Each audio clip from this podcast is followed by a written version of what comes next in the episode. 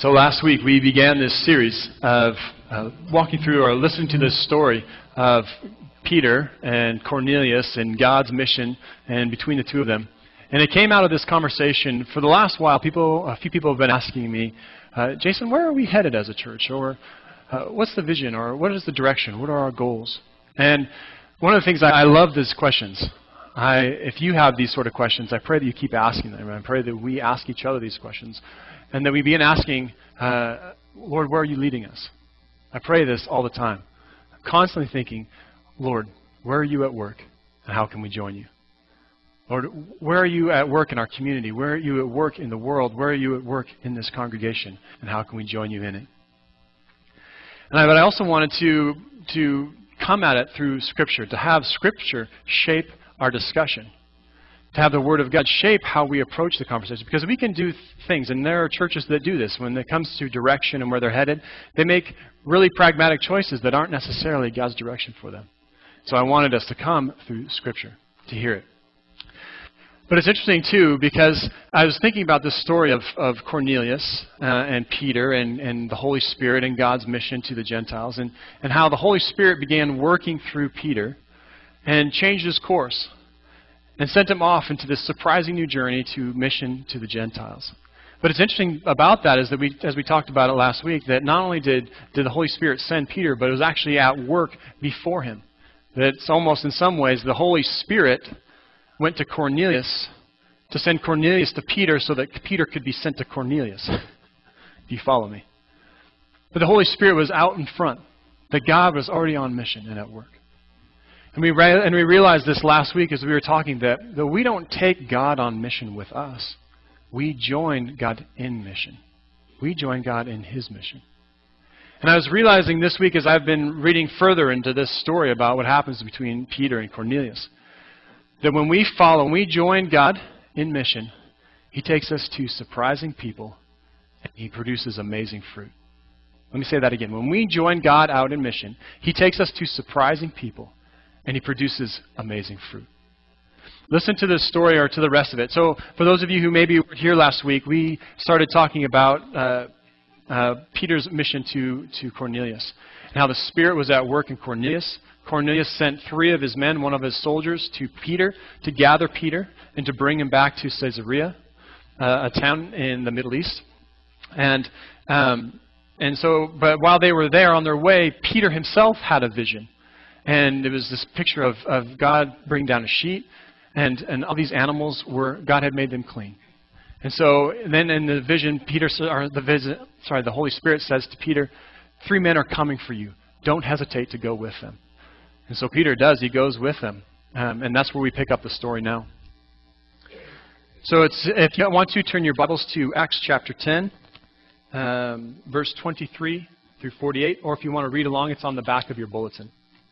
The next day, Peter started out with them, and some of the brothers from Joppa went along.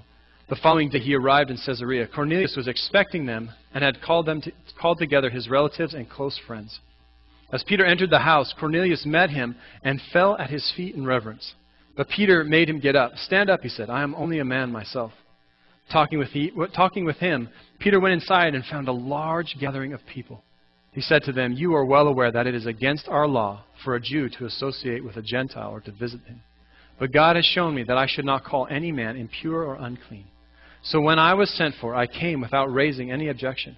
May I ask why you sent for me? Cornelius answered, Four days ago I was in my house praying at this hour, at three in the afternoon. Suddenly a man in shining clothes stood before me and said, Cornelius, God has heard your prayer and remembered your gifts to the poor. Send to Joppa for Simon, who is called Peter. He is a guest in the home of Simon the tanner, who lives by the sea. So I went for you. So I sent for you immediately, and it was good of you to come. Now we are all here in the presence of God to listen to everything the Lord has commanded you to tell us. Then Peter began to speak. Now I realize how true it is that God does not show favoritism. He accepts men from every nation who fear him and do what is right. You know the message God sent to the people of Israel, telling the good news of peace through Jesus Christ, who is Lord of all. You know what has happened throughout Judea, beginning in Galilee after the baptism that John preached. How God anointed Jesus of Nazareth with his Holy Spirit and power, and how he went around doing good and healing all who were under the power of the devil, because God was with him. We are witnesses of everything he did in the country of the Jews and in Jerusalem. They killed him by hanging him on a tree, but God raised him from the dead on the third day and caused him to be seen. He was not seen by all people, but by witnesses from God, or sorry, whom God had already chosen, by us who ate and drank with him after he rose from the dead. He commanded us to preach to the people and to testify that he is the one whom God appointed as judge of the living and the dead. All the prophets testify about him that everyone who believes in him receives forgiveness of sins throughout, uh, through his name. While Peter was still speaking these words, the Holy Spirit came on all who heard the message. The circumcised believers who had come with Peter were astonished that the gift of the Holy Spirit had been poured out even on, on the Gentiles. For they heard them speaking in tongues and praising God. Then Peter said, Can anyone keep these people from being baptized with water? They have received the Holy Spirit just as we have. So he ordered that they be baptized in the name of Jesus Christ. Then they asked Peter to stay with them a few more days. When we join God out in mission, he leads us to surprising people, and amazing things happen. When we join God out in mission, He leads us to people we would have never thought of. And He does things that are amazing, produces amazing fruit. So let's begin with the first part is the surprising people that God leads us to. Think about this about Cornelius. So we get a hint of it. we get a hint of it here in the story that Peter is telling, or the way he tells with them. He enters the house and he says, "You are all well aware that it's that it's against our law for us to even associate with a Gentile, let alone visit them." And yet here's Peter in this house. The Holy Spirit has brought him to Cornelius, who is a Gentile. Now, see, in the beginning, God had chosen the people of Israel to be a blessing to the nations.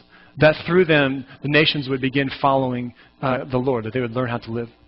But over time, and by Peter's day, it actually become the other way around, where the Jewish people, they despised Gentiles. They would, they would walk around, for example, Samaria. They would go around them because they didn't think they'd got it right. Everything that about the Gentiles, most Jewish people would try to avoid them the best that they could. They despised them. That's not what God intended. And so here, through the Holy Spirit, he is sending Peter to the Gentiles. So you see that, first of all, Cornelius had this strike against him. He was a Gentile. But it gets worse. He wasn't just your average run of the mill Gentile, he was a Roman soldier. And he wasn't just a, a, foot soldier, you know, doing his job. He was actually an officer. He was a centurion, over over a hundred men. He is an example. He is the epitome of everything um, that was wrong about the Roman army for the people of Israel. You see, for the last few decades, Israel had been occupied by Rome. They had their own governor. They had uh, Pilate, many of us remember. They had Roman governors who basically ruled over the land who co opted religious leaders and stuff to make sure that the peace was kept. There were huge taxes. People hated it. It was, it was oppressive. They were like slaves in their own country. Not only that, but the Romans, they were part of the ones, they were there, they were the ones who hung Jesus on the cross, working with the religious leaders of the time. So you can imagine what it's like for Peter, this follower of Jesus, who loved the Lord, to go to a Gentile's house to go to a Gentile's house who happened to be a Roman soldier, a Roman officer, realizing that these were the same sort of guys who had killed his Messiah, who hung him on a cross. By all accounts, Cornelius is the wrong kind of person. Probably one of the last people Peter would have thought to go to to share this good news. And yet here he is. We see God continually at work in surprising people. I think about the story of Acts. I think about the Ethiopian eunuch I think about Cornelius here. And even before that, I think about this, the book of Jonah was basically a whole book about God sending Jonah to the people of Nineveh, to the wrong kind of people. We find God at work in surprising people. And if we'll just join Him, we'll find ourselves there too. I think about some of the surprising people that God is at work in our community. People who don't look like us or dress like us. People with dreads and tats. People with families that are broken, that aren't perfect. And yet God still calls us. God is out there in their lives at work, and we join them in that. We'll be surprised at the people we find God at work in. If we will join God out in mission, it won't be easy.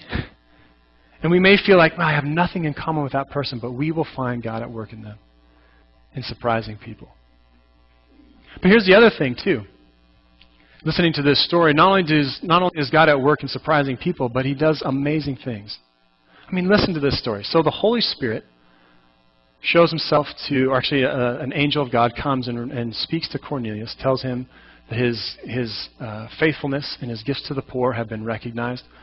So he sends uh, emissaries to go get Peter. Peter has a vision. He goes with them back to Caesarea. And he walks in, and he walks in the door, and, and Cornelius falls at his feet. He has to tell him, No, no, get up. I'm just a guy like you.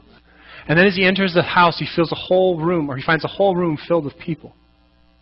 And they're all just waiting there in the presence of God, waiting for Peter to, to tell them everything that God had commanded him to say. And so Peter begins preaching them, telling them about Jesus and who he is. And amazingly, the, the Holy Spirit descends. The Holy Spirit comes on these people, and they begin speaking in tongues. They begin praising God. And so Peter realized maybe we should just baptize them. Why, why wouldn't we baptize these people right now? So then there's baptisms happening. And not only that, but the people are saying, and when Peter's time to go, no, stay around longer. We want you to stay. I don't know about you, but I dream of situations like this, right? I mean, think how many times where we talk with people, you know, and we say like, I, I think, I think Jesus loves you, and they think, I don't want to hear about any of that stuff, right? How complicated it is, and yet Look at this situation where the Holy Spirit is already at work. How amazing it is. People saying, Yes, please, tell me more, tell me more. No, don't go yet. Keep talking. How amazing the fruit is. Hey, guys. oh, you need your shoes? Right around, Hunter. Here you go, buddy. So we realize that when we follow God out in mission, when we join God out in mission, not only does it lead us to surprising people, but amazing things happen. There's amazing fruit that comes from it. And I say this because I know it's not easy for us to go to people who look and feel different than us. you know, the, the people who dress differently than us, who, who think differently than us, who vote differently than us, who approach life differently than us. I know it's not easy. But if we will join the Holy Spirit, join God in that, we will find ourselves in conversations, meaningful conversations about faith with some of the most surprising people. And then God will do amazing things in that. And, and you know, maybe, I don't know, it hasn't happened to me yet. Maybe it will be one of those times where you go into a house and there's a whole crowd and they can't wait for you to start talking about Jesus. I hope that happens to some of you. I hope that happens for me. It hasn't yet. But I do believe that God does amazing things, maybe just on a different scale.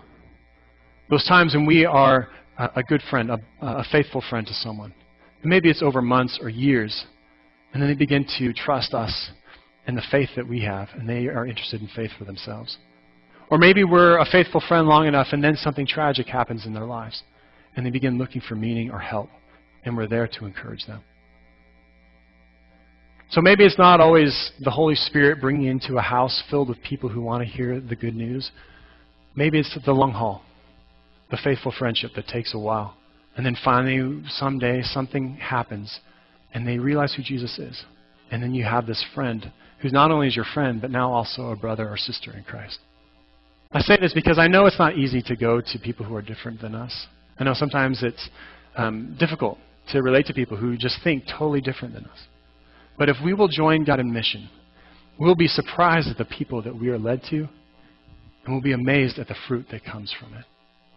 So this week, as we've been exploring or just listening to some about Peter's uh, journey to Cornelius, I think about it in terms of mission for us, in terms of us talking with our friends, and if we will join God in mission, we will be surprised at the people we're connected to, and we'll be amazed at the fruit that comes out of it. But I also think about this in terms of, of the mission and the direction of our church. You know, sometimes it will be surprising the direction God leads us. He might lead us uh, in a way that we least expect. But if we will join Him in that, the fruit will be amazing. I mean, think about the, the Holy Spirit speaking to Peter and the Lord through a vision, telling him to go to the Gentiles. What a radical departure that was from the way they normally did things. I'm just saying this that we have this, we are ready for God to lead us in surprising ways as a church. Not only in the mission out in our community, but also as a church. And that trusting Him, if we're joining Him, the fruit will be amazing. Now, I wanted to make this point last week, and I forgot to, to make it. But I know I've been talking about joining God or joining the Holy Spirit out in mission, joining the Holy Spirit in His where God is already at. I don't know if any of you went home thinking or thought, well, that's easy to say, but how does that work? How do I know when it's the Holy Spirit? Or I've tried that before, Jason. I've I've tried to be attentive to the Holy Spirit and just I don't seem to recognize it. And I began thinking that one of the ways that we connect, one of the ways that we are most able to see the Holy Spirit at work is by is through our relationship with him. But I think we are better able to see God, to recognize God at work when we're actually spending time with him. Spending time with him in prayer. Or reading through scripture and reflecting on who the Lord is and how the Holy Spirit works. See, I think that well, I don't know if you're like this, but I, I wrestle with living life so fast that I miss God where He's at work.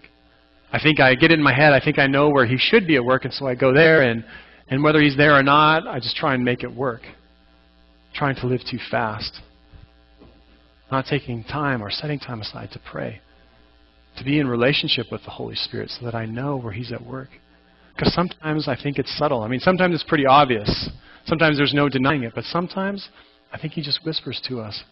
And if we're moving too fast or if we aren't paying attention, we miss it. So part of being connected to the Holy Spirit is taking time in prayer and reading the Word of God so that we're in tune with the Holy Spirit, that we see where He's at work. So, like I said, if we join God out in mission, we'll be surprised at the people we're led to. We'll be amazed by the fruit that He produces, whether that's uh, out in mission or that's as a church and where God is leading us. We keep joining God. Keep praying, Lord, where are you at work? And how do we join you? Amen.